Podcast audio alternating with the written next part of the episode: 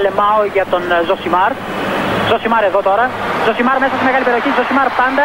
Ζωσιμάρ θα κάνει το σουτ και γκολ. Φοβερό το γκολ του Ζωσιμάρ και πάλι. Ο Περέιρα Ζωσιμάρ, 24 χρόνων παίκτης της Μποταφόγκο. Να λοιπόν, ο Ζωσιμάρ, ο αποκαλούμενος μαύρος ράμπο από τον πατέρα του, που ήθελε λέει να τον κάνει πυγμάχο και να πάρει τα πρωτεία του Κάσιους Κλέη. Τελικά ο ίδιος προτίμησε να γίνει ποδοσφαιριστής και πράγματι φαίνεται τελικά αυτός είχε το δίκιο. Το δίκιο λοιπόν με το μέρος του Ζωσιμάρ. Τα πρωταθλήματα κερδίζονται τις τελευταίες 8 αγωνιστικές. Αλλά μπορείς να χάσεις ένα πρωτάθλημα στις 8 πρώτες. Δεν το έχω πει εγώ αυτό. Το έχει πει ο Πεπ Γκουαρδιόλα. Στην Αγγλία δεν βρισκόμαστε ακριβώς στις 8 αγωνιστικές, αλλά βρισκόμαστε στις 5 κάτι που δεν έχει ξανασυμβεί τόσο νωρίς στη σεζόν, αλλά είπαμε η σεζόν έχει μουντιάλ στο Κατάρ το χειμώνα και τα πάντα είναι διαφορετικά. Πόσο συχνά παίζουν, πότε ξεκινάνε τα πρωταθλήματα, πόσο θα διακοπούν, πότε τελειώνει η διαδικασία των ομίλων στο Champions League. Όλα αυτά δεν θα γίνουν φέτος όπως τα έχουμε συνηθίσει τα προηγούμενα χρόνια. Είμαστε στις πέντε αγωνιστικές. Παλιότερα ε, συνήθισα να το κάνω κείμενο αυτό. Έκανα ένα κείμενο έτσι μία ματιά, ας πούμε, τι θα δούμε στην Premier League. Ε, και μου λέγανε, ξεκίνησε η Premier League, θα γράψει και έλεγα, και έλεγα παιδιά, να γίνουν μεταγραφές. Ε, τι νόημα έχει να συζητάμε, εάν δεν έχει καθίσει η σκόνη από αυτό το τσίρκο, το καλοκαιρινό των μεταγραφών, ας πούμε. Να δούμε τα ρόστερ ολοκληρωμένα, τελειωμένα και να συζητήσουμε. Δηλαδή, κάποτε έλεγα, εσείς μικρότεροι δεν ξέρω αν το. Παλιά είχαμε καλυστία. Έκανε ο Αντένα καλυστία. Γελάει. Τι γελάζει, δεν είχαμε καλυστία. Και άλλα είχαμε και μη Ελλά και κάναμε και Miss Young. Που μου είχε πει ο Έσονα στο φοβερό Viz Young. Και έχει μείνει ακόμα. Λοιπόν. Και έλεγα τότε, ρε παιδί μου, ότι θα κρίνεις ποια θα κερδίσει τα καλυστία πριν περάσουν με μαγιό; Όχι. Μπράβο. Δεν μπορείς να συζητήσεις για την Premier League αν δεν έχουν τελειώσει οι μεταγραφές; Πώς θα γίνει; Μην βιάζεσαι. Το καλό με την Premier. Το καλό. Το ξεχωριστό με την Premier. Είναι επειδή φτιάχτηκε αυτό το, το ψήξ, ας πούμε. Ωραία. Ε, τα ΜΜΕ στην Αγγλία έχουν πάντα ομάδες σε κρίση. Το νομίζω κάποια στιγμή το συζητήσαμε και σε ένα περσινό podcast. Ε, κάποιος θα είναι μπροστά, κάποιος θα είναι πίσω. Επειδή είναι έξι οι μεγάλες ομάδες, ή οι ομάδες που, εν πάση περιπτώσει, θέλουν να είναι σίγουρα στην τετράδα, να το πούμε έτσι, ανά πάσα στιγμή έχεις ομάδες που συζητάς. Δηλαδή, και ας έχει ξεφύγει κάποιος μπροστά. Και ας είναι μόνο δύο, ξέρω εγώ, που μάχονται για το πρωτάθλημα. Δεν είναι βαρετό, διότι έχεις πάντα προπονητές, παίχτες κτλ. Να λες τι κάνει, να φύγει, εκείνο τ' άλλο. Δεν σταματάει αυτό. Οποιαδήποτε στιγμή της σεζόν υπάρχει ομάδα σε κρίση. Μα γιατί κάτι έγινε στα ποδητήρια, μα γιατί ένα αποτέλεσμα είναι λάθος, μα γιατί κάνανε τραγικά λάθος, ε, λάθη στην άμυνα την προηγούμενη αγωνιστική. Χαμός, δηλαδή, για σκεφτείτε το. Ξεκίνησε σεζόν δύο ήττες United. Χαμός. Το μαζέψαν το πράγμα. Κάνανε τρει συνεχόμενες νίκες. Ξεκίνησε σεζόν, δεν είχε κάνει νίκη η Λίβερπουλ. Χάνηκε στο Old Trafford. Βάζει 9, τώρα κέρδισε με την ψυχή στο στόμα. Η Chelsea, καλά αποτελέσματα, φαπ, χάνει τώρα με ένα τροπή στο τελευταίο παιχνίδι πριν κάνουμε το, το pod. Πάντα, πάντα υπάρχει κάποιος να κοροϊδέψεις, χλεβάσεις, κρίνεις, ασχοληθείς κτλ. Δεν σταματάει ποτέ αυτό. Εδώ θα είμαστε να δούμε τι θα συμβεί κατά τη διάρκεια της σεζόν. Ε, μαζευτήκαμε τώρα εδώ να κάνουμε λίγο μία σούμα μισή-μισή. Δηλαδή, τι έγινε στις μεταγραφές για κάθε ομάδα και τι έχουμε δει μέχρι στιγμής από εκείνη στο πρωτάθλημα. Θα μου πεις, εσύ ξεκίνησες με την ατάκα του Γκουαρδιόλα, τι εννοείς; Εννοώ ότι με το ξεκίνημα που έκανε η Λίβρεπουλ, ας πούμε. Μ, μ, περίεργη σεζόν η φετινή. Είναι νωρίς να βγάζουμε συμπεράσματα, αλλά, αλλά με τέτοιο ξεκίνημα πώς να τη φανταστείς; Να είναι μέσα στη μάχη του τίτλου την άνοιξη. Ξαναλέω, περίεργη σεζόν, δεν ξέρεις πώς θα πάει. Αλλά έχεις ένα δείγμα. Δύο. Με τέτοιο ξεκίνημα, πώς να τη φανταστείς τη City να μην παίρνει και αυτό το πρωτάθλημα. Και πάλι πολύ νωρίς. Τρία. Με τέτοιο ξεκίνημα, άντε τώρα πεις σε οπαδό τη Arsenal που έχουν γεμίσει τα DM, έχουν γεμίσει. Από πέρυσι ξεκινήσαμε, αλλά όλο το καλοκαίρι, ζεζού, μεταγραφέ σε κάθε μάτς, σε κάθε γκολ, σε κάθε παιχνίδι, πότε θα κάνεις podcast για τον Αρτέτα. Τι θα γίνει για την Άρσενα κλπ. Άντε να τους πείσεις τώρα. Η μοναδική ομάδα που έχει πάει την προπαίδεια μέχρι το 5, 3-5-15 για την ε, Arsenal. Α τα βάλουμε έτσι σιγά σιγά κάτω, να τα δούμε έτσι πολύ ωραία, πολύ γλυκά. Το πρώτο είναι κάτι που είχαμε συζητήσει όταν έγινε η μεταγραφή. Εντάξει, τα βάλαμε κάτω και τώρα ε, ήρθε η ώρα να τα δούμε στο χορτάρι. Και βλέπουμε πράγματα τα οποία ταιριάζουν σε αυτό που περιμέναμε. Ο Χάλαντ, είπαμε τότε, δεν μοιάζει με κανέναν άλλο ποδοσφαιριστή που έχουμε δει ποτέ να παίζει ποδόσφαιρο.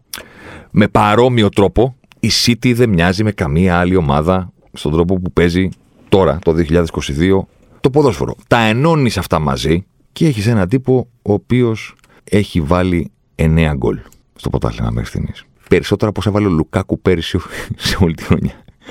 Καλύτερο, περισσότερα από όσα γκολ έβαλε ο Σεφτσέγκο σε δύο χρόνια στην Premier League, όταν τον είχε πάρει η Chelsea.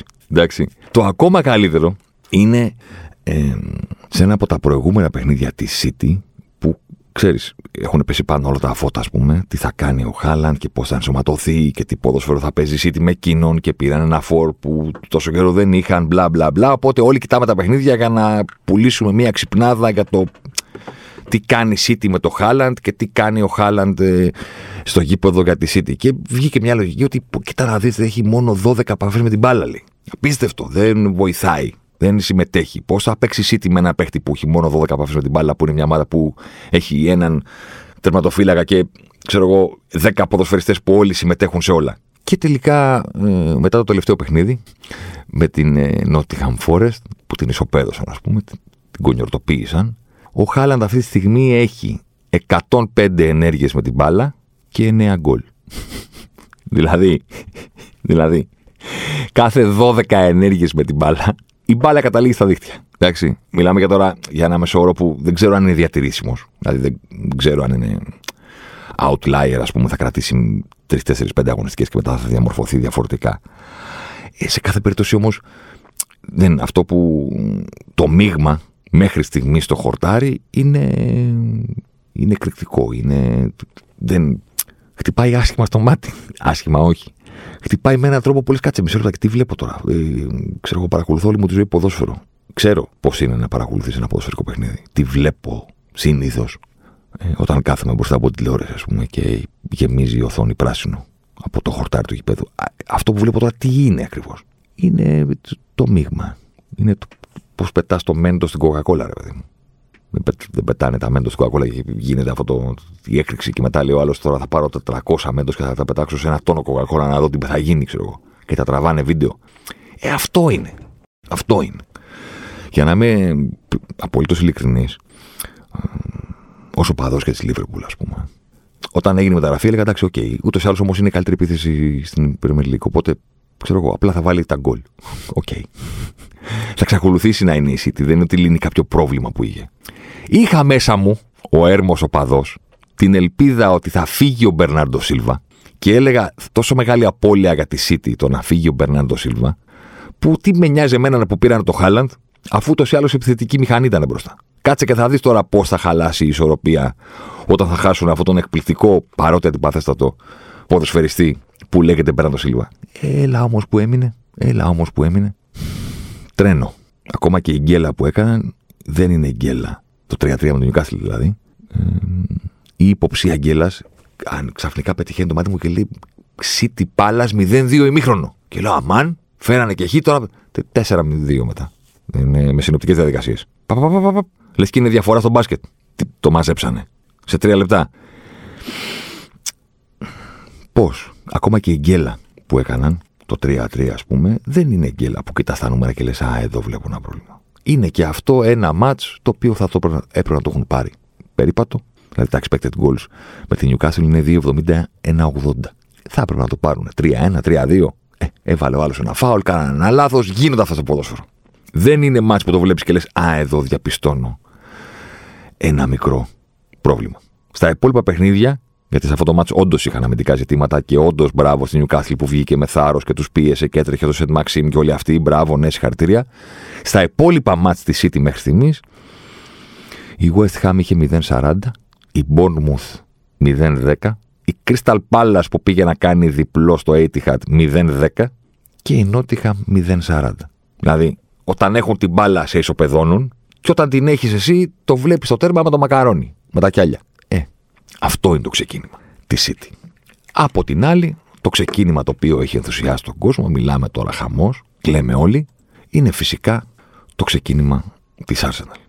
Λίγο να ευλογήσω λίγο, όχι πολύ, όχι καμιά μεγάλη δοξολογία, αλλά λίγο να ευλογήσω τα γένια μου, να σας πω ότι την εποχή που έγινε το ταυτόχρονο ξεκίνημα πάνω κάτω, εγώ έλεγα δεν καταλαβαίνω την αποθέωση στο Φρανκ Λάμπαρντ που λέει παίζει με τα μπιτσιρίκια, που είχε παραλάβει μια ομάδα με φοβερό υλικό, φοβερό κέντρο και απλά είχε κάποια μπιτσιρίκια στην επίθεση και ξαφνικά νομίζαν όλοι ότι παίζει με 12 χρόνια, ας πούμε. Τον είχαν βαφτίσει και Φράνκι για κάποιο λόγο και λέγανε ο Φράνκι Λάμπαρντ και η Τσέλση η νεανική του Φράνκι Λάμπαρντ και υποδυόταν τον προπονητή ο Φράνκι Λάμπαρντ. Τότε, πέρα από το ότι ήρθα γρήγορα να σας πω στο μικρόφωνο ότι πρόκειται περί ηθοποιού, ο οποίος παριστάνει τον προπονητή, τότε έκανα καιρό πιο πολύ ο Αρτέτα μου γεμίζει το μάτι. Το είχα πει και στους πενταράδες. Μέσα σε όλα αυτά τα παραλυμματικά που είχα πει σε εκείνο το βίντεο, είχα πει και αυτό ότι πιο πολύ. Ο Αρτέτα. Ο Αρτέτα έφαγε πολύ ξύλο πέρσι. Και πέρσι μάλλον.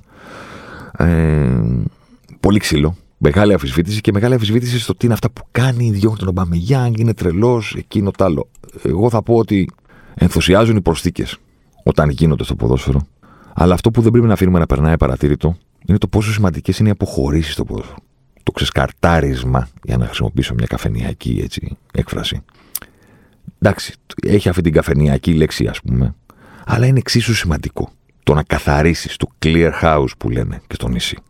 Να καθαρίσεις, να ξεφορτωθείς συμβόλαια, να ξεφορτωθείς χαρακτήρες, να ξεφορτωθείς λεπτά συμμετοχών, να εξασφαλίσεις ότι θα τα δώσεις στους παίκτες που πιστεύεις, στους παίκτες που πάνω τους έχεις βασίσει ένα πλάνο όχι για την επόμενη σεζόν. Ένα πλάνο τεσσάρων, πέντε χρόνων, ότι με αυτούς θα πάω. Θα βρω κι άλλους στην πορεία. Σίγουρα. Κάποια πράγματα δεν θα πάνε όπως θα ήθελα. Προφανώς. Αλλά enough is enough με το Λακαζέτ και τον Γιάνγκ. Γεια σας, ευχαριστούμε πολύ. Λούκα Θορέιρα στο καλό και ντουζί με μαλλί πήγαινε σε παρακαλώ. Προχώρα. Νικολά Πεπέ, τι ήταν αυτό το έγκλημα που είχαν κάνει τότε. Το 80 τόσα εκατομμύρια στον Νικολά Πεπέ, δηλαδή για όνομα του Θεού. Τώρα το δώσανε δανεικό πίσω. Παιδιά, ναι, για κάποιους μπορεί να είναι σκληρό, για κάποιους μπορεί η ομάδα να χάσει λεφτά, όμως έχουμε και το χορτάρι να κοιτάξουμε. Και στο χορτάρι πρέπει να φτιάξουμε κάτι ξεκάθαρο. Του clear house. Κάποια πράγματα θα μας λείψουν, σίγουρα. Κάποια στιγμή μέσα σε σεζόν κάποιος θα πεταχτεί, κάποιος ηλίθιος σαν τον Πύρι Μόργαν, ας πούμε. Κάποιος έτσι textbook ε, καραγκιόζης. Και ε, θα πει να ορίστε, σε στήριξα, αλλά δεν έπρεπε να τον διώξει αυτόν. Δεν πειράζει. Δεν πειράζει. Είναι σημαντικό να καθαρίσεις όσο είναι σημαντικό και το να είναι ξεκάθαρο το τι θέλεις και με ποιους θα πετύχεις αυτό που θέλεις. Η Arsenal είχε το Σάκα, είχε το Μαρτινέλη, έφερε τον Έντεγκαρτ πέρυσι, που δεν ήταν εύκολο από την αρχή. Έφερε το Ράμσντέιλ, έφερε το White. Έπρεπε να καθαρίσει λιγάκι. Και μόλις καθάρισε, είπε ωραία. Πάμε.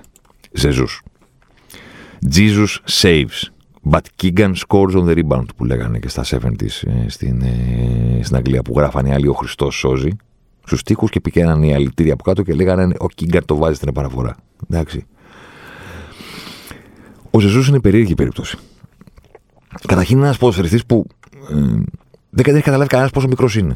Π.χ. Δηλαδή το βλέπουμε τόσα χρόνια παίζει με Μελίκ είναι 25. Ήρθε πάρα μα πάρα πολύ μικρός. Πολύ μικρός. Δηλαδή μπορεί να παίζει στην Premier League από τη σεζόν 16-17 που είχε παίξει τότε 650 λεπτά, ας πούμε, όταν είχε έρθει. Από... Είναι πάρα πολλά. Ήταν μικρός. Ένα. Δύο, στην City υπήρχε ακόμα τότε ο Αγουέρο. Αυτός ήταν. Εντάξει. Εμβληματικός εδώ κτλ. Στην πορεία, όταν άρχισε να φθήνει η καριέρα του Αγουέρο ε, και όταν και αυτός έπεσε σαν απόδοση, αλλά έπεσε, μειώθηκε και η εξάρτηση της City από έναν, τον Φορ, και έγινε όλο ένα και περισσότερο η ομάδα του Guardiola, η ομάδα του τι κάνουμε όλοι μαζί και όχι η ομάδα των specialists. Ότι έχουμε ένα αμυντικό χαφ που κόβει και έναν μέσο του που μοιράζει και έναν εξτρέμ που τριπλάρει και έναν φόρ που τα βάζει. Δεν είναι αυτό η City. Είναι το όλοι μαζί κάνουμε πάρα πολλά πράγματα και είμαστε όλοι μαζί τόσο τεχνικά πρικισμένοι ποδοσφαιριστές και με τόσο φοβερό σχέδιο από τον γκουρού Γκουαρδιόλα που ναι, εντάξει, ο Μπέρναντο Σίλβα και θα κόψει και θα μοιράσει και θα προωθήσει την μπάλα και θα τριπλάρει και θα μπει στην περιοχή και θα σκοράρει. Και θα πάρουμε πρωτάθλημα με πρώτο σκόρερ τον Κιντογκάν που στα παιχνίδια του κόσμου δεν θα περνούσε τη σέντρα, θα καθόταν εκεί και θα λέγαμε specialists. Ξέρετε, ποδόσφαιρο σε κουτάκια. Το 6 κόβει, το 8 μοιράζει, το 7 τριμπλάρει και το 9 σκοράρει. Εντάξει, ε, αυτά κάνουμε. Και αν η ομάδα δεν κόβει, φταίει το 6. Και αν η ομάδα δεν έχει απειλή το πλάι, φταίει αυτός που δεν τριμπλάρει. Old school. Στο όλοι τα κάνουμε όλα του Guardiola Και λόγω σωματότυπου, επειδή ο Ζεζούς δεν ήταν, ξέρετε, το σώμα του Χαρικέιν, ας πούμε, που τον βλέπει ο άλλος και λέει μια σεντερφοράρα, ο Ζεζούς πέρασε λίγο under the radar. Δηλαδή ότι ναι, έχουν και το Ζεζούς μωρέ που ε, ε, βάζει, ξέρω, κάποια γκολ, ας πούμε. Όταν τελικά έφυγε ο Γουέρο, δε, και ο, ο, Γκουαριόλα έγινε full pep και πήγαινε και σε έπαιζε σε, ξέρω εγώ, με τη Real τότε, ας πούμε, το καλοκαίρι της πανδημίας. Νομίζω ήταν η πρώτη φορά που το είχαμε δει. Που πήγε και παίξε, ας πούμε, 4-4-2. Αν μπορείς να το πεις 4-4-2 και στην κορυφή είχε τον ε, De Bruyne με τον Μπερνάρδο Σίλβα, δίδυμο. Ο Ζεζούς ήταν στο πλάι. Και ο κόσμος έλεγε: Ναι, μωρέ, ο Γκουαρδιόλα κάνει τρέλες τώρα και παίζει χωρίς φόρ. Υπήρχε φόρ σε αυτή την ομάδα. Είναι φόρ ο Ζεζούς. Το καλύτερο όλων δε είναι ότι μιλάμε για έναν φόρ με συγκλονιστικά νούμερα. Δεν έκανε ποτέ σε με πολλά γκολ, αλλά δεν μιλάμε για αυτά τα νούμερα. Δηλαδή, κοιτάει κάποιος τα προηγούμενα χρόνια στη City, πριν έρθει αυτό, το εσύ παίζεις στο πλάι και έρχεσαι από εκεί, στην πρώτη του full σεζόν ο Ζεζούς στην Premier League είχε expected goals 90 λεπτά 0,70. Τη δεύτερη 0,80. Την τρίτη 0,78. Αδιανόητα νούμερα. Χωρίς πέναλτι. Ε. Αν προσθέσουμε και expected assists, τα περνάει της metric του Ζεζού φτάνουν στο 0,83 το 18, 0,96, 0,95. Δηλαδή τύπου μέση όρη ότι όταν βλέπεις αυτόν τον ποδοσφαιριστή, ε, κατά 96% είναι βέβαιο ότι θα καταλήξει μπάλα στα δίχτυα από δικά του πόδια. Είτε θα το βάλει, είτε θα δώσει την μπάλα σε κάποιον να το βάλει. Αυτά ήταν τα νούμερα στις τρεις πρώτες σεζόν. Πλήρη σεζόν του Ζεζούς στην Premier League. Μετά έρχεται, παίρνει το πρωτάθλημα η Liverpool το 20, έρχεται η City το 21 που είναι η πιο control και η λιγότερο επιθετική ομάδα που έχει φτιάξει ποτέ ο Guardiola και μετά έρχεται η περσινή που ο Ζεζούς είναι στα πλάγια και κάνει άλλα πράγματα ο Πεπ. Και ξαφνικά τα νούμερα του Ζεζούς όσον αφορά την απειλή πέφτουν στο μισό και πηγαίνουν στο 0,38 το 21 expected goals ανά 90 λεπτά και 0,45 πέρυσι. Και υπάρχει και αυτή η τάση κάποιες μερίδες του κόσμου. Σε κάποιες περιπτώσεις είναι δικαιολογημένη, σε κάποιες άλλες, κατά τη γνώμη μου, είναι πάρα πολύ λάθος. Το ότι είναι μωρέο Γκουαρτιόλα και αυτός ο παίκτης δεν είναι κάτι και τα νούμερα του ε, αυξάνονται, ξέρω εγώ, επειδή κάτι είναι το σύστημα. Τρελαίνω με την έκφραση. Είναι παίκτης λύσης συστήματος αυτός. Δεν είναι κάτι τρομερό. Είναι εκεί. Αυτό γιατί είναι κακό, ας πούμε. ξέρω εγώ τι σημαίνει παίκτης συστήματος. Δηλαδή αυτό, η ομάδα που θα τον αποκτήσει δεν θέλει να το βάλει σε ένα σύστημα, αν είναι παρόμοιος ο ρόλος που θα του δοθεί, ποιο είναι το πρόβλημα ακριβώς. Anyway, έρχεται η Arsenal, το έχει φτιάξει το πράγμα, το πράγμα στο μυαλό του πολύ πριν ο Αρτετά, για αυτό του δίνω credit. Έντεγκαρτ, Μαρτινέλη, Σάκα. Κύριε Λακαζέτ, έφυγες. Ο Μπαμεγιάνγκ, στο καλό. Από το Γενάρη κιόλας. Έξαλλος ο Πύρι Μόργαν στο Twitter. Τι κάνουμε; Διώχνουμε το μοναδικό αξιόπιστο ε, φόρ που έχουμε. Καταστρέφεται σε ζών. Κάθε φορά που γκέλαρε να τον είχαμε τον Μπαμεγιάνγκ. Ναι, έχουμε ένα σχέδιο. Καθαρίζουμε. Κερδίζουμε χρόνο στο να φτιάξουμε τη χημεία των παικτών από πίσω. Γιατί δεν είναι έτοιμο αυτό το πράγμα έχουν ακόμα πολλά να δώσουν, αλλά με αυτούς θα πάμε. Σάκα Έντεγκαρτ Μαρτινέλη και έχει καθαρίσει τα πάντα και λέει στην κορυφή: Έλα κύριε, Ζεζούς. Και Τζίζου saves. Goal assist κλαίνε. Τι τηλεφωνήματα, πανηγυρισμοί. 0,69 έχει φτάσει. Το περσινό 0,45 και το προπέσινο 0,38. Δεν έχει πάει στα επίπεδα της City. Θέλω να πω, δεν έχει αγγίξει τα νούμερα ο Ζεζούς που, που είχε στη City όταν είχε 0,80. Αλλά ναι, ήταν και στη City. Τώρα είναι στην Arsenal. 0,69 και 0,23 expected assist ένα παιχνίδι. 0,92 ο Ζεσού. Κλαίνε οι οπαδοί της Arsenal που έχουν πέσει κάτω. Έχουν τρελαθεί. Κάνανε και δύο νίκες χαρακτήρα, γιατί έχουν κάνει το καλό ξεκίνημα, όλα πάνε καλά, υποδέχονται τη Φούλαμ, το τρώνε από το Μήτροβιτ και λε: Α, κλασική Arsenal. Το γυρνάνε στο 85 Γκάμπριελ. Ξανά τώρα, μεσοβδόμαδα, ε, στην εμβόλυμη που ήρθε πάρα πολύ νωρίς ε, φέτος. Υποδέχονται τη βίλα. Το μάτι είναι για να το κερδίσουν 2-3-0. Το τρώνε. Αντί να καταρρεύσουν 3 λεπτά αργότερα Μαρτινέλη 2-1. Το Emirates για πρώτη φορά έχει τόσο θετική ατμόσφαιρα από τότε που έφυγε ο Βενγκέρ. Το καταλαβαίνεις, το νιώθεις ότι υπάρχει πραγματική σύνδεση. Είναι πραγματικά πίσω από την ομάδα ο κόσμος, χωρίς αλά, μου κτλ. Και, και τώρα έχετε και βέβαια και το μεγάλο τεστ της Κυριακής. Αλλά εντάξει. Εμείς δεν συζητάμε για το τι θα γίνει την Κυριακή στο United αλλά συζητάμε γενικά. Πρώτον, λείπουν ακόμα πράγματα. Δεύτερον, φοβερό το τραγούδι με το Σαλίμπα. Που τραγουδάνε το τεκίλα και φωνάζουν Σαλίμπα και κλαίνε στις κερκίδες. Φοβερό. Ζιτσέγκο αριστερά καταπληκτικός. Δεν είναι ακόμα όλα τέλεια παντού στο ρόστερ της Arsenal. Προβλήματα θα υπάρξουν. Προβλήματα όταν θα λείψουν παίκτες θα υπάρξουν γιατί καμία ομάδα δεν κατάφερε πολλά στην Premier League με μία ενδεκάδα. Πρέπει να είσαι τρομακτικά τυχερός για να έχεις τους ίδιους 12-13 να παίζουν και τα 38 παιχνίδια. Κάποια στιγμή θα χρειαστείς και άλλα πράγματα. Δύο, είναι ντροπή να παίζει ο παρτί. Ντροπή. Δεν είμαστε δικαστήριο, δεν θα τον δικάσουμε, δεν θα τον δικάσει η Arsenal. Δεν γίνεται να βλέπουν το φως της δημοσιότητας τόσα πράγματα για αυτόν τον τύπο και αυτός να συνεχίζει να ξεκινάει βασικός. Λέω. Τρία, δεν νομίζω ότι η Arsenal μπορεί να πάει να πάρει το ποτάσμα. Θα είναι συγκλονιστικά τεράστια έκπληξη. Όμως θα πω κάτι ως πικραμένος οπαδός της Λίβροπουλ του παρελθόντος. Όταν με το που ξεκίνησε η δεκαετία του 10 η Λίβερπουλ όχι μόνο ήταν μακριά από το να διεκδικεί το οποιοδήποτε αποτέλεσμα, αλλά έχασε και το Champions League, το οποίο είχε σταθερά τη δεκαετία των Zeros. Έπαιζε Champions League, έβγαινε στο Champions League, έπαιρνε το Champions League, έπαιζε σε τελικό Champions League, έπαιζε σε ημιτελικούς. Το είχε αυτό στα Zeros. Με το που μπήκαν τα Tens, πήγαμε στην 6η, 7η, 8η ε, θέση. Εντάξει. Οπότε ξαφνικά το θέμα δεν ήταν πότε θα πάρει λίγο πρωτάθλημα. Ήταν, ε, ε, συγγνώμη, αλλά τι είναι αυτό; Το joke που τερματίζουμε 7η και 8η. Τότε αποδείχθηκε, με την οδυνηρή εμπειρία βέβαια, αλλά σε κάθε περίπτωση αποδείχθηκε το 13-14 ότι για να επιστρέψεις στο Champions League, όταν έχεις μείνει τόσο καιρό έξω από αυτό, πρέπει να κάνεις μία σεζόν που κάποια στιγμή να σε συζητάνε μέχρι και για πρωτάθλημα. Όπως τη Liverpool του 13-14 που με κάποιο μαγικό τρόπο ας πούμε, βρέθηκε να διεκδικεί το πρωτάθλημα στο τέλος, το οποίο χάθηκε σε εκείνο το μάτ με την Chelsea.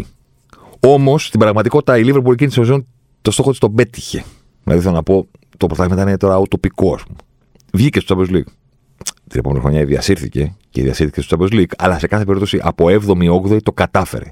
Για να κάνεις το άλμα αυτό, λέω από μικροφόνου, τώρα που η Arsenal είναι σε αυτή τη θέση, Τώρα που η Arsenal έχει τόσες μα τόσες σεζόν εκτός του Champions League και δεν το πιστεύει ότι δεν είναι στο Champions League, ο τρόπος για να βρεθείς σε αυτή, στο σκληρό ανταγωνισμό της Premier που είναι έξι ομάδες που παλεύουν για την τετράδα, ο τρόπος είναι κάποια στιγμή να σε συζητήσουν μέχρι και αποτέλεσμα. Αυτό που κάνει δηλαδή τώρα η Arsenal.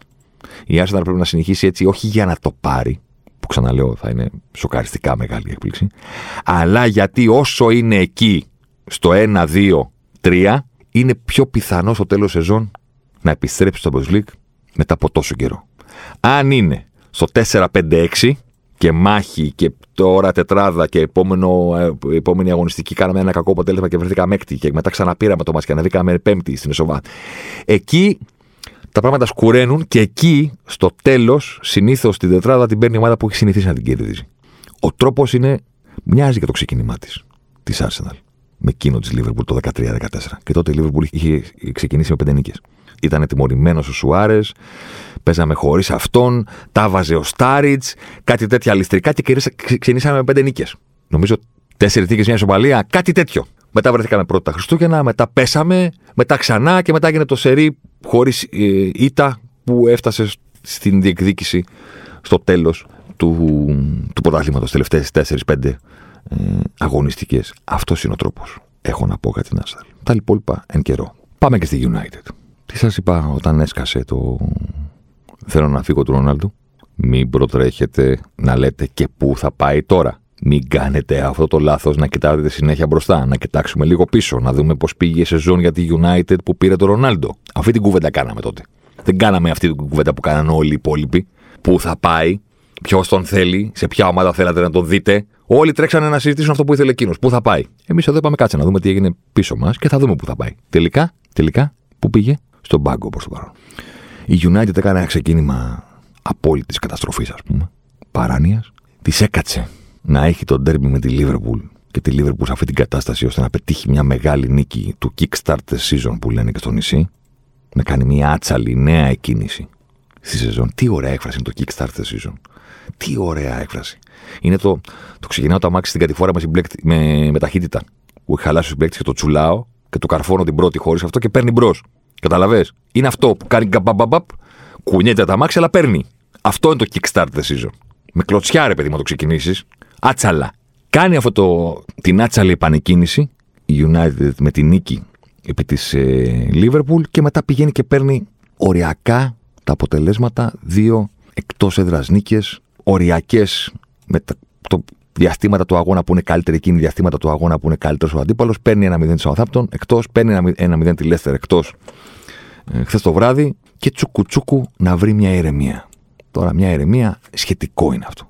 Με τον Ρονάλντο στον πάγκο, σχετικό είναι αυτό. Από τη μία, η United έχει ένα προπονητή που πιστεύει τρομακτικά στον εαυτό του και σε αυτά που θέλει να πετύχει. Το βλέπεις. Και δεν κολώνει. Κύριε Μαγκουάιρ, στον πάγκο. Ευχαριστούμε πολύ. Τρεις συνεχόμενες νίκες έκανε η United. Χωρίς τον Μαγκάιρ. Κάποια στιγμή θα ξαναπέξει. Αλλά σε κάθε περίπτωση αυτό είναι. Κύριε Ρονάλντο, εμείς θέλουμε να πιέζουμε, να τρέχουμε, να κάνουμε, να δείχνουμε. Ράσφορντ, Μαρσιάλ, Σάντσο, Ελάγκα θα παίζουν οι γρήγοροι και αυτοί που πιέζουν μαζί με τον Μπρούνο. Και θα δούμε τι θα σε κάνουμε. Κύριε Κασεμίρο, ήρθες; Κάτσε στον πάγκο, περίμενε. Το μήνυμα στην ομάδα είναι ξεκάθαρο. Δεν υπάρχουν σταθερές και σιγουριές. Είσαι αρχηγός πρέπει να παίζεις, είσαι ο Ρονάλντο πρέπει να ξεκινάς. Θα δούμε. Θα δούμε. Μπορεί να παίξεις ξανά, μπορεί και όχι, μπορεί να σε ξαναχρειαστώ, μπορεί να. Οτιδήποτε. Θα δούμε. Ήρθε ο Κασεμίρο, πολύ ωραία, φανταστικά. Περίμενε. Περίμενε. Από την άλλη, επειδή έχουμε κάνει στο παρελθόν podcast μεμονωμένα για τη United, στα οποία έχουμε πει αρκετά, ένα από αυτά είναι ότι η United δεν πρόκειται να βρει, όπω ονειρεύεται, τον δρόμο της επιστροφής, όσο συνεχίζει να πιστεύει ότι ένας άνθρωπος αρκεί. Το έχουμε πει στα προηγούμενα podcast με όλους τους πιθανούς τρόπους. Τη βλέπεις τώρα και κάνει ακριβώς το ίδιο, ρε παιδί. Δηλαδή λες, αν δεν παίρνατε του Τενχάχ και παίρνατε τον Γκέσαρη, τον Πέδρο Μαρτίνς, από τον Ολυμπιακό θα λέγατε αυτός είναι ο προπονητής, θέλουμε τον Πέδρο Μαρτίνς, θα παίρνατε πέσει από το ελληνικό πρωτάθλημα. Ή από την Πορτογαλία, επειδή ο Πέδρο Μαρτίνς είναι Πορτογάλος. Δηλαδή, μία ολόκληρη United, δικό σας πλάνο recruitment, μεταγραφών, αξιολόγησης της αγοράς, αξιολόγησης ποδοσφαιριστών δεν έχετε. Πρέπει να έρθει ο προπονητής και να πει τον Άντωνη από τον Άγιαξ όσα και αν ζητήσουν. 95 για όνομα του Θεού. Για όνομα του Θεού. Το Λισάνδρο Μαντήρης από τον Άγιαξ. Τον Μαλασία Μαλάσια από τη Φέγενορτ. Και τον Γκάκ που όπως τον λένε και από τη Φέγενορτ. Δηλαδή, δικό σας πλάνο δεν έχετε. Σε ποιον αιώνα ζείτε; Και έχετε το προπονητής και παίρνετε παίχτες από την προηγούμενη χώρα του, από τις προηγούμενες ομάδες του. Πού το βλέπετε να συμβαίνει αυτό; Να του πάρεις έναν-δύο παίχτες επειδή τους ξέρει καλά κτλ. Ναι, βεβαίως. Το ρωτήσεις. Δικό σου πλάνο δεν έχεις να τον καθίσεις κάτω να πεις λοιπόν. Πάμε πρώτα να συμφωνήσουμε σε ποιες θέσεις χρειαζόμαστε ενίσχυση. Πολύ ωραία. Πάμε μετά να συμφωνήσουμε τι είδους παικτών χρειαζόμαστε σε κάθε θέση. Ωραία. Πάμε μετά να δούμε τη λίστα που έχουμε εμείς και να μας πεις τι σκέφτεσαι εσύ. Έτσι γίνεται. Το κάνω πολύ σχηματικά, αλλά ξέρω εγώ έτσι γίνεται. Τι θέλουμε, φορ. Ωραία. Τι φορ, πρώτα απ' όλα, δεν είναι ίδιοι. Τέτοιο. Πολύ ωραία. Πάμε. Λοιπόν, εμείς πιστεύουμε ότι αυτοί οι 4-5 είναι καλοί. Αυτός είναι πολύ ακριβώ. Αυτός είναι έτοιμος. Έχουμε και αυτόν που είναι πιτσυρικά. Δεν είναι ακόμα έτοιμος, αλλά έχει και τα χρόνια μπροστά του. Έχουμε τον τάδε που είναι βετεράνος. Πάμε να δούμε τι θα κάνουμε. Αυτή είναι η λίστα μας. Και πες και εσύ. Έχεις μια ιδέα; Και μετά τα αποφασίζεις και λες: Κοίταξε να δεις, επειδή στην, θα πάρουμε, ξέρω εγώ, θα δώσουμε πολλά λεφτά ε, στο 6, ξέρω εγώ. Λέω στην κορυφή της επίθεσης να πάμε σε μια πιο ψαγμένη λογική και να μην δώσουμε ένα μεγάλο συμβόλαιο και να βρούμε έναν άλλο ποδοσφαιριστή. Κάπως έτσι γίνεται. Η United ήταν σαν να είπε λοιπόν: Εμείς εδώ δεν ξέρουμε. Και πήραμε σένα. Και πέρα από όλα τα υπόλοιπα που έχεις να κάνεις σαν προπονητής εδώ, τα οποία είναι πάρα πολύ δύσκολα με βάση την εικόνα της ομάδας στο περσινό πρωτάθλημα. Έχεις δουλειά δηλαδή να κάνεις. Μιλάμε τώρα πολλή δουλειά. Ε, θα κάνεις και τις μεταγραφές. Γιατί εμείς δεν. Ε, ξέρω εγώ τώρα. Εσύ εκεί που ήσουν, ποιος ήταν καλός; Στην ομάδα σου, ρε παιδί μου, ποιος ήταν καλός; Και από τους αντιπάλους, ποιος συγχώριζε. Είναι δυνατόν. Θα μου πεις πήρανε και τον Καζεμίρο που δεν είναι. Από... Ναι, και βγαίνανε στο Twitter, είχε γίνει χαμός και λέει: Δεν το πιστεύω ότι πήγαμε με τον Κασεμίρο, φοβερή μεταγραφή. Και λες: Πώς δεν το πιστεύεις; Δηλαδή είχε τριετέ και του δώσατε πενταετέ. Έπαιρνε 10 εκατομμύρια και του δώσατε 19 κοντά 20. Πώς δεν το πιστεύεις; Δηλαδή, ξέρω εγώ, δεν βλέπεις μπροστά σου πώς έγινε. Μαξί, μιλάω και με κόσμο και δεν τους νοιάζει κιόλα. Και τι με νοιάζει εμένα πώς τον πλούσανε, μα ρε φίλε, υπάρχουν προβλήματα στη λογική της ομάδας, δεν το καταλαβαίνεις. Ότι δεν είναι λογικό να δίνεις στο Σάντσο 20 εκατομμύρια ευρώ το χρόνο πρώτο συμβούλιο. Τι με νοιάζει εμένα και μετά είναι Glazers out. Δεν έχει ξόδεψει καμιά ομάδα περισσότερα αυτά τα τελευταία 10 χρόνια. Να μου πεις Glazers out που ρουφάνε το αίμα της United και είναι οι μεγαλύτεροι απαταιώνες όλων των εποχών και, πληρώνουν, και πληρώνονται για το γεγονός ότι αγόρασαν την ομάδα υποθηκεύοντας τον ίδιο το σύλλογο. Ναι, να μου πεις ναι, πρόκειται περί απαταιώνων. Και ρουφάνε από την United δισεκατομμύρια με αυτόν τον τρόπο. Και δεν θα πρέπει ποτέ να έχει επιτραπεί να γίνει αυτή η εξαγορά έτσι όπως έγινε. Μαζί σου. Αλλά τι, ότι σου λείπουν λεφτά. Σε κάθε περίπτωση, επειδή ξαναλέω, οι περισσότεροι δεν νοιάζονται για αυτά, το θέμα είναι τι θα κάνει η United με την ομάδα που έφτιαξε. Ο Κασεμίρο σίγουρα μπορεί να την βοηθήσει σε ένα από τα προβλήματα που είχε πέρσι. Στο να σταματάει τους αντιπάλους να τρέχουν και να φτάνουν στο Μαγκουάιρ και γύριζε ο Μαγκουάιρ σαν περιστρεφόμενη πόρτα. Τα είπαμε πέρσι. Και λέγαμε ότι εντάξει, φταίει και αυτός, αλλά δεν το βλέπετε ότι υπάρχει μηδενική συνοχή. Δεν το καταλαβαίνετε. Ότι όποιος τρέχει με την μπάλα φτάνει στην άμυνα. Το Μπαρέζι και το Φαν Ντάικ να βάλουμε σε αυτές τις συνθήκες ε, θα εκτεθούν, ξέρω εγώ. Θα τη βοηθήσει τη United σε αυτό το κομμάτι, στο αμυντικό transition. Δεν ξέρω πόσο θα τη βοηθήσει στο να βγαίνει από την άμυνα όταν την πιέζουν. Η εικόνα με την Bradford στην πίεση των αντιπάλων ήταν αποκαρδιωτική. Εκεί φταίει ο Ντεχέα, σίγουρα. Είναι τρομερά προβληματικός με την μπάλα στα πόδια, φοβικός. Δεν είναι πολύ δύσκολο μια ομάδα να κάνει ανάπτυξη από χαμηλά όταν έχεις τον φύλακα που φοβάται τόσο πολύ και είναι τόσο limited σε αυτό το κομμάτι του παιχνιδιού. Και ο Μαγκουάιρ είναι limited σε αυτό. Και ο Κασεμίρο που διάβασα κιόλας ότι μα τι λέτε, δεν ξέρει build-up ο παίχτης που έπαιζε στο 6 για την ε, Real Madrid ε, που πήρανε 5 Champions League. Ναι, εκεί έπαιζε ο Κασεμίρο όταν αμυνόταν η Real Madrid. Όταν η Real έκανε, έκανε ανάπτυξη του Κασεμίρο, τον κρύβανε και κατέβαιναν χαμηλά ο Μόντρι με τον Κρό για να κάνουν αυτή τη δουλειά. Δεν είναι το φόρτε του, του συγκεκριμένου ποδοσφαιριστή. Σε κάθε περίπτωση, πάλι ξεκίνημα νέοι αγώνες για τη United. Ενθουσιασμός υπάρχει. Ο Σάντσο δεν είναι ποδοσφαιριστής για να παίρνει 20 εκατομμύρια ευρώ το χρόνο πρώτο συμβόλαιο στη United. Βυθίστηκε μαζί με το υπόλοιπο πλήρωμα πέρυσι. Είναι χρέος της United να κάνει καριέρα αυτός ο ποδοσφαιριστής στο Old Trafford. Στην ηλικία που βρίσκεται, στο γεγονός ότι είναι Άγγλος, με το ταλέντο που έχει. Είναι πολύ ωραίο να τον βλέπεις να είναι στο γκολ. Ξανά δεν είναι ποδοσφαιριστής τώρα για να τον κάνουμε έξτρα μάκη της πλάκας και να βγάζει σέντρες και να μην έχει συμμετοχή και, και, και. Είναι ποδοσφαιριστής να βρει ένα σύγχρονο προπονητή σαν τον Τεν Χαχ και να παίζει. Τον Άντονι να τον δούμε. Τώρα εντάξει, τα λεφτά που δόθηκαν για εκείνον, ok. Okay. Εντάξει. Μην, μην, μην, επιστρέψουμε σε αυτή την κουβέντα. Σε κάθε περίπτωση, νομίζω ότι η United και λογικά, δεν το λέω ως μόμφη, είναι λίγο καταδικασμένη να είναι roller coaster φέτος. Δηλαδή, θα έρθουν σφαλιάρες, θα την βρίσκει την άκρη. Με το που θα βρίσκει την άκρη, θα κάνει και ένα-δύο βήματα πίσω. Έτσι το φαντάζομαι. Το έργο μέχρι το τέλος της σεζόν. Συν βέβαια το τι θα κάνει. Ο Κριστιανό έχει προαναγγείλει εδώ και καιρό ότι θα βγει να μιλήσει, να πει για τα ψέματα των ΜΜΕ κτλ. κτλ, κτλ. Σε κάθε περίπτωση υπάρχει και αυτό. Αλλά επειδή αυτό το έχουμε υπερσυζητήσει μεμονωμένα σε podcast, ας το αφήσουμε τώρα στην άκρη. Τον Πορτογάλο, ό,τι έχουμε να πούμε, το είπαμε. Και γι' αυτό ασχοληθήκαμε με τα υπόλοιπα γύρω από τη United. Πάμε και στη Liverpool. Προβλήματα. Προβλήματα όχι μόνο εξαιτίας των αποτελεσμάτων. Με τη Liverpool να ξεκινάει το πρωτάθλημα με δύο σοπαλίες και μια ήττα. Μετά πήγε και τα βάλε μαζεμένα στην με την Bournemouth και με την Newcastle. Κέρδισε όπως κέρδισε. Στο 98 δεν είναι το αποτελέσματα το πρόβλημα μόνο. Μπορεί να είναι αυτά τα αποτελέσματα επειδή το ποδόσφαιρο είναι σκληρό και χαοτικό, ό,τι και αν κάνεις. Το θέμα είναι τι κάνεις στο χορτάρι. Το πρώτο πρόβλημα της Λίβερπουλ είναι η εικόνα των παικτών. Έχουμε έξι μυϊκούς τραυματισμούς ήδη, αλλά και αυτοί που παίζουν, οι μισοί εξ αυτών δεν κουνιούνται. Δεν ξέρω τι ακριβώς έχει γίνει στην προετοιμασία, ποιος είναι ο σχεδιασμός, αλλά ξέρω εγώ, βλέπω το 95 με 97% των αγώνων της Liverpool ζωντανά τα τελευταία 5-6 χρόνια.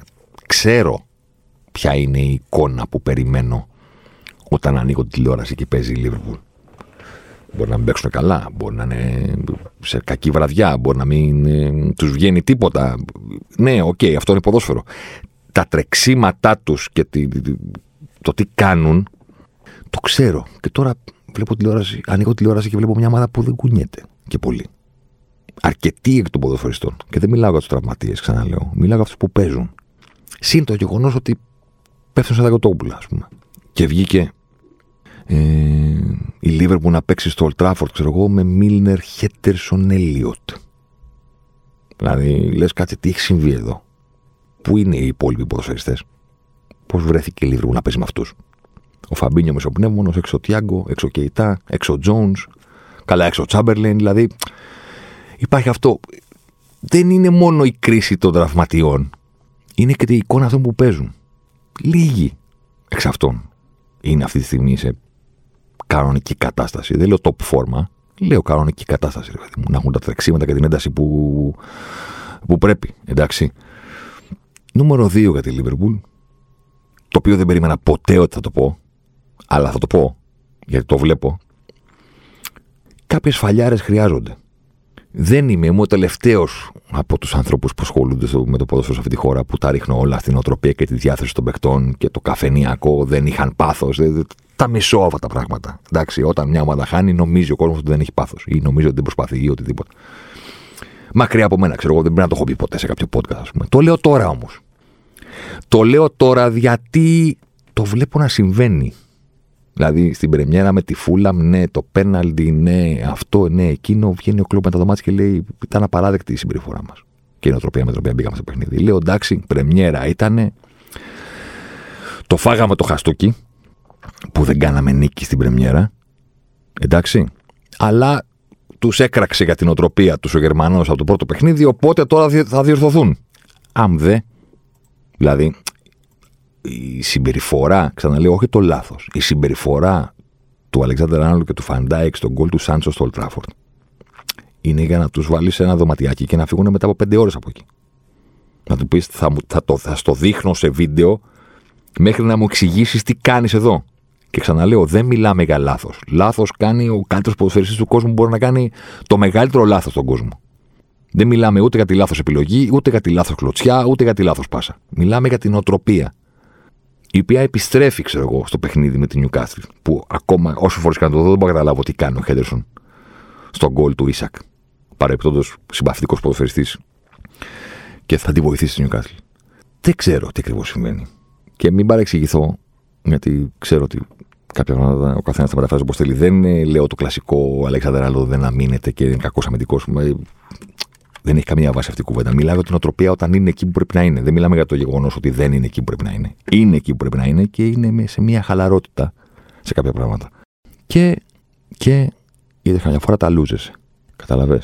Εγώ, ό,τι και να κάνει η Λίβερπουλ στο χορτάρι, όποια θέση και να παίρνει, ό,τι αποτέλεσμα και να φέρνει στο τελικό Champions League, έχω την περηφάνεια να λέω ότι είναι ο καλύτερα δομημένος σύλλογος, ας πούμε, στον κόσμο. Καμία ομάδα δεν έχει δουλέψει καλύτερα τα τελευταία 6 χρόνια στο να χτίσει αυτό το πράγμα που έχτισε η Liverpool με analytics, με, με, με, με, με, σα έχω βάλει τα αυτιά. Και λέω, χα, χα, οι άλλοι τρέχουν και κάνουν μεταγραφές τελευταία στιγμή, ενώ η Liverpool ξέρει από πριν τι θέλει, κάνει, δείχνει, παίρνει τον Νούνιος, παίρνει τον Καρβάλιο και έκλεισε. Και τα λούστηκα όλα φέτος. Που τελικά εκεί που ο Κλόπ έλεγε Δεν θέλουμε μέσο, δεν θέλουμε μέσο, δεν θέλουμε μέσο, βγήκε πέντε μέρες πριν και είπε Τελικά θέλουμε μέσο και πήγε η Λίβερπουλ τελευταία ώρα των μεταγραφών να πάνε δανεικό τον Αρτούρα από την Παρσελώνα. Όλο το λούστηκα. Από πάνω μέχρι κάτω. Όλο. Όλο. Έτσι γίνεται στη ζωή. Κάποια στιγμή, κάποια στιγμή θα έρθει. Θα έρθει. Και η στιγμή που εκεί που επέρεσε και λες, εδώ είμαστε η καλύτερα οργανωμένη ομάδα στον κόσμο, βρίσκεσαι και εσύ να τρέχεις τελευταία στιγμή να προλάβεις στο σούπερ μάρκετ πέντε λεπτά πριν κλείσει. Εσύ που λες, λες σε όλους ότι τα έχεις όλα οργανωμένα τέλεια για πρώτη φορά προκύπτει ότι υπάρχει μια διαφωνία, ίσως, στο ενωμένο μέτωπο των ιδιοκτητών με τον Γκλόπ. Αυτή η ατάκα που πέταξε ότι θα ήθελα κάποια στιγμή να ρισκάραμε περισσότερο. Η δική μου μετάφραση στη συγκεκριμένη ατάκα είναι καταλαβαίνω ότι πετύχαμε επειδή ήμασταν απολύτως σίγουροι για τον παίκτη που θέλουμε, για τον παίκτη που βρήκαμε και για το πόσο αξίζει, γι' αυτό πετύχαμε. Δεν το αλλάζουμε. Η Liverpool πέτυχε γιατί έκανε συγκλονιστικά πετυχημένες μεταγραφές. Έκανε συγκλονιστικά πετυχημένες μεταγραφές. Πρώτον, γιατί ήταν 100% σίγουρη από πριν τι ψάχνει ακριβώς. Και μετά φρόντιζε να είναι 100% σίγουρη, όσο μπορείς να είσαι, στον κόσμο των μεταγραφών, για αυτό που παίρνει. Το να ρισκάραμε λίγο περισσότερο που είπε ο Κλοπ, η δική μου μετάφραση είναι εντάξει, ρε παιδί μου. Ωραία. Μπορεί να μην είμαστε 100% σίγουροι για ένα μέσο αυτό το καλοκαίρι και να μην έχουμε τα λεφτά να πάρουμε τον Μπέλνιχαμ και να μην γίνεται να έρθει τώρα ο Μπέλνιχαμ που είμαστε σίγουροι για αυτόν και αυτό θα θέλαμε. Αλλά μπορούμε να πούμε ας πάρουμε κάποιον. Και ας μην μας βγει στο 100%. Αυτό σημαίνει να ρισκάραμε λίγο περισσότερο. Λέω εγώ. Τελικά πήραμε δανεικό τον Άρτουρ. Να δούμε. Μέχρι τότε η Λίβερπουλ περιμένει να επιστρέψουν οι τραυματίες να ενσωματώσει κανονικά τον Νούνιες, ο οποίος πήγε και σκόραρε και έδωσε ασίστ στην Πρεμιέρα και στο επόμενο ματς αποβλήθηκε. Δηλαδή, για όνομα του Θεού, τι κάνεις. Και παίζουμε τρία παιχνίδια χωρίς αυτόν. Αφενός μας λείπει, γιατί λείπει και ο Ζώτα ταυτόχρονα. Τον έχει ξεχάσει ο κόσμος αυτόν. Λέει, Ποιος λείπει μόνο από τη Λίβερπουλ, σιγά. Ο Τιάγκο χτύπησε, εντάξει, αυτός πάντα χτυπάει. Ποιος άλλος λείπει; Ε, ξέρω εγώ, λείπουν οι δύο στόπερ που παίζουν δίπλα το Φαν Ντάικ. Παίζει ο Κονατέ ή ο Μάτιπ. Λείπουν και οι δύο. Ξαφνικά παίζει ο Γκόμες. Πάμε. Στο κέντρο λείπει ο Τιάγκο, ο Κεϊτά και ο Τζόουν. Οπότε παίζει συνέχεια ο Έλιοτ και τώρα μπαίνει και ο Καρβάλιο. Παρεπτόντω λατρεία. Κλείνει η παρέθεση. Και στην επίθεση, ξέρω εγώ, λείπει ο Ζώτα. Έφυγε ο Μανέ, λείπει ο Ζώτα. Και πήραμε για τον Νούνιε, ο οποίος ξέρω εγώ πήρε κόκκινη. Ε, ποιος λείπει; Τι εννοείς; Λείπουν. Μην το συζητάς. Και δεν λείπουν μόνο παίχτες για να κάνεις δεκάδα. Δεν είναι αυτό μόνο. Είναι και το να κοιτάξεις τον πάγκο και να πεις: Ωραία, δεν πάμε καλά. Κάναμε συνήθεια να τρώμε πρώτη γκολ συνέχεια. Ασταμάτητα. Ούτε εγώ τσαμπάτος ως συνέχεια. Τραγουδάρα το συνέχεια του μεταξύ. Δεν είμαστε. Ε, αυτό κάνουμε. Τρώμε συνέχεια γκολ. Ε, πώς θα το γυρίσουμε μετά; Δηλαδή γυρίζει τον πάγκο και ποιος μπαίνει; Ο Μίλλερ με φοβερό X-Men μουσάκι, πώς λένε. Εντάξει. 20 σεζόν στην Premier League. Γερο Μίλλερ. 250.000 ε, αυτοκίνητο με 250.000 χιλιόμετρα. Τσιμίκας. Ο Καρβάλιο ποιος μπαίνει για να το γυρίσουμε; Πώς θα το γυρίσει το μάτσο. Δεν έχει κανένα να βάλεις. Ήταν στο παιχνίδι με τον Νιουκάθλ, έδειξε η κάμερα και ήταν Τιάγκο, Νούνιε, Ζώτα. Κάθονταν εκεί. Και λες, μπορεί να παίζαν βασικοί και οι τρεις, οι δύο από τους τρεις, και ο άλλος ήταν στον πάγκο έτοιμος να μπει. Πώς θα το γυρίσει η Λίβερπουλ. Αλλά δεν είναι δικαιολογία για τραυματισμοί. Υπάρχει πρόβλημα στην εικόνα της ομάδας. Η Λίβερπουλ λοιπόν περιμένει να γυρίσει. Να γυρίσουν όλοι αυτοί. Η νίκη με τον Νιουκάθλ ήταν τρομακτικά σημαντική, διότι, διότι είναι άλλο πράγμα να φαίνεται από νωρίς ότι η City με το Χάλαντ είναι μέντος στην Coca-Cola και δεν αντιμετωπίζεται. Και είναι άλλο πράγμα να φανεί ότι όχι μόνο δεν μπορείς να πας σε διεκδίκηση πρωταθλήματος, αλλά μένεις και πίσω. Γιατί, γιατί οι ομάδες είναι έξι και οι θέσει είναι τέσσερις. Και κανένας μα κανένας δεν μπορεί να είναι σίγουρος ότι θα είναι στο Champions League. Μόνο αυτός που πάει για το πρωτάθλημα. Οι δύο ομάδες, ξέρω εγώ, που πάνε για το πρωτάθλημα, ε, λένε εμείς πάμε για το πρωτάθλημα και Champions League θα είμαστε σίγουρα ή ένα ή δύο. Οι υπόλοιποι βγάλτε τα μάτια σας μεταξύ σας. Άμα βρεθείς εκτός, είσαι και εσύ in the mix για τη τετράδα. Και αν είσαι in the mix, δεν μπορεί να είσαι σίγουρος ότι δεν θα μείνεις εκτός. Θυμηθείτε πώς πήγε η Liverpool στο Champions League πριν από δύο χρόνια. Με την κεφαλιά του Άλισον, Wonder Goal με τη West Brom. Έβαλε γκολ του μαδοφύλακας για να βρεθεί η Liverpool στο Champions League. Δεν το ξέρεις στην Αγγλία πώς ξαφνικά κάνεις κάτι και εσύ λάθος, κάνουν και οι άλλοι κάτι καλά, σου κάθονται και δύο ατυχίες. Εκτός. Και εκεί αρχίζουν τα προβλήματα. Με παίχτε που δεν θέλουν να παίξουν στο Champions League. Δεν είναι απλό. Δεν είναι απλό. Αφήσαμε δύο έξω μέχρι στιγμής. Τότε να και Τσέλσι. Πάμε να ρίξουμε μια ματιά και σε εκείνους και να το κλείσουμε. Η Τσέλσι. Τι να πω, τα είχε όλα μια φορά και ήθελε παραπάνω. Δεν ξέρω πώς να, το, να το θέσω. Υπάρχει και το ιδιοκτησιακό στη μέση για την Τσέλσι, το οποίο περιπλέκει πολύ τα πράγματα, διότι δεν είναι απλό αυτό που πέρασε πέρυσι, ας πούμε. Με τη βίαιη ξαφνική αλλαγή ιδιοκτησίας, ούτε με τον Αμερικανό που ήρθε τώρα και δεν ξέρει πολλά πράγματα. Δεν, δεν είναι απλό. OK, okay, πρέπει να είμαστε σωστοί και να το βάζουμε στο τραπέζι. Από την άλλη, δεν τους φταίει και κανένας, ας πούμε, που πήγανε και γύρισαν πίσω το, το Λουκάκου. Δεν τους φταίει κανένας που είχαν τον Έμπραχαμ και έκανε εκπληκτικά νούμερα στο τόσο μικρή ηλικία και αντί να του πούνε εσύ είσαι αδερφέ, του φέρανε πίσω του Λουκάκου και τον στείλανε στη Ρώμα. Και είπε ο Μουρίνιο, πού ήσουν. Πού ήσουν τόσο καιρό και σε ψάχνα. Δεν τους φταίει κανένας που τελικά τον γύρισαν πίσω τον Λουκάκου. Εγκατέλειψαν το project του Βέρνερ τόσο εύκολα και τελευταία μέρα των μεταγραφών κατέληξαν να πάρουν τον 33χρονο Ομπάμε Γιάνγκ. Δεν τους φταίει κανένας. Και πήραν το φουφανά που θα γίνει, αν πληρωθούν και τα μπόνους, ο πιο ακριβώ αμυντικός στην ιστορία του ποδοσφαίρου. For crying out loud. Κουκουρέ για είναι καλή μεταγραφή, αλλά τον θέλανε από πριν, τον πήραν επειδή τον ήθελε η City. Δεν έχω καταλάβει. Ο Στέρλινγκ είναι φοβερή προσθήκη για την επίθεσή τους. Ο Κολυμπάλη 31, το πλοίο είχε πάει και είχε έρθει 100 φορές. Δηλαδή, ο Κολυμπάλη ήταν κάποτε φοβερός στόχος για μια ομάδα της Πεμελή. Δεν τον άφησε ποτέ η Νάπολη να φύγει. Υπάρχει τον πάνε στη 31. Δεν ξέρω. Πήραν και τελικά και το Ζακαρία, ας πούμε, τελευταία μέρα των μεταγραφών. Δεν ξέρω. Ούτε ο Τουχέλ τα σκέφτεται καλά. Ούτε η ομάδα γύρω του λειτουργεί με κάποιο πλάνο. Ο τρόπος με τον οποίο έχασαν το τελευταίο τους παιχνίδι ε, στην Premier League με ανατροπή κιόλας. Δηλαδή το βάλανε νωρίς, λέω Α, ωραία. Ξέρω εγώ, θα κάνουν διπλό. Προχωράνε. Δύο-ένα ημίχρονο, έμεινε μέχρι το τέλος. Πηγαίνει ο Τούχελ και λέει: Δεν χρειάζεται να κάνεις και πολλά για να μας νικήσεις. Δεν ξέρω. Τι ακριβώς συμβαίνει με τους νέους ιδιοκτήτες. Τι ακριβώς συμβαίνει με τον γενικότερο προγραμματισμό της ομάδας. Αυτά που έχει κάνει η Τσέλση την τελευταία μια μισή σεζόν, ας πούμε, σε αποφάσεις για τους παίκτες. Ε, δεν μπορείς να τα δεις και να πεις ότι είναι, ότι είναι κανονικά. Να κλείσουμε με την Τότενα. All hail Harry και Σον. Ήρθε και ο Ριτσάρλισον. Θα γελάσουμε με Ριτσάρλισον και Κόντε. Α, αυτό θα είναι φοβερό. Φοβερό. Πήρε και τον Ρομέρο, πήρε και τον Πισιμάγκα το κέντρο από την Brighton. Φόρτωσε και τους κλασικούς βετεράνους ο Κόντε. Να πάρουμε τον Πέρυσι, ναι, δεν κολώνουμε. Ο Κόντε είναι πιο τύπος του τώρα από το Μουρίνιο. Ούτε πλάνο, ούτε μέλλον, ούτε τετραετία. Τώρα φέρετε μου τους παίκτες που χρειάζομαι. Δηλαδή με ενδιαφέρει πόσο χρόνο είναι, με αυτούς θέλω να πετύχω. Ε, στο φινάλε πόσο θα κάτσω, πιστεύετε; Δύο σεζόν, τρεις, μάξιμου. Μάξιμου. Ναι, αυτό είναι. Φοβερή δουλειά πέρυσι. Ο Κόντε απέδειξε για μια ακόμη φορά ότι έχει την τρομερή ικανότητα να είναι πάρα πολύ γρήγορα αποτελεσματικός στο, στο να παίξει η ομάδα το όπως θέλει. Δεν ξέρω πώς το κάνει έχω διαβάσει αρκετά για τις προπονήσεις και τις επαναλαμβανόμενες ίδιες κινήσεις που μαθαίνεις στους παίκτες σε μικρό χρονικό διάστημα.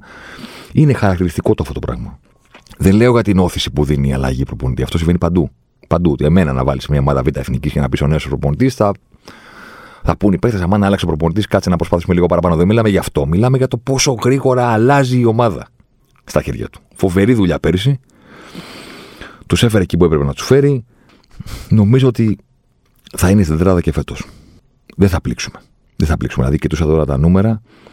Η Chelsea έχει κάνει ένα ξεκίνημα στο οποίο έχει 1,22 μέσο όρο expected goals υπέρ, χαμηλό, 1,20 κατά. Όσα πάνε, όσα έρθουν. Η Tottenham έχει 1,36 υπέρ, 0,96 κατά. Η άμυνα πρέπει να βελτιωθεί. OK, okay, έχει παίξει ένα ντέρμπι. Αλλά είμαστε εκεί. Θα το κατεβάσει το 0,96. Ο Κόντε είναι δεδομένο. Είναι το, το μόνο σίγουρο.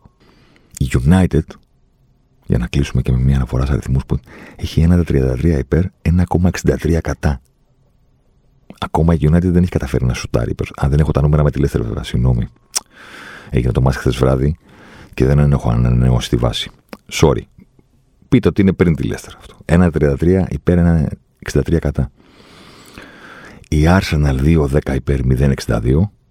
Φοβερά νούμερα, αλλά είναι και το πρόγραμμα. Ενώ τώρα η Arsenal έχει μπροστά της Παίζει με τη United και θα πούμε 6 παιχνίδια νομίζω ότι παίζει σχεδόν με όλους. Παίζει ξανά και με τη, παίζει και με τη Liverpool. Έχει ντέρμπι μπροστά. Εκεί θα τη δούμε. Και η City εντάξει. 2-40, 0-56.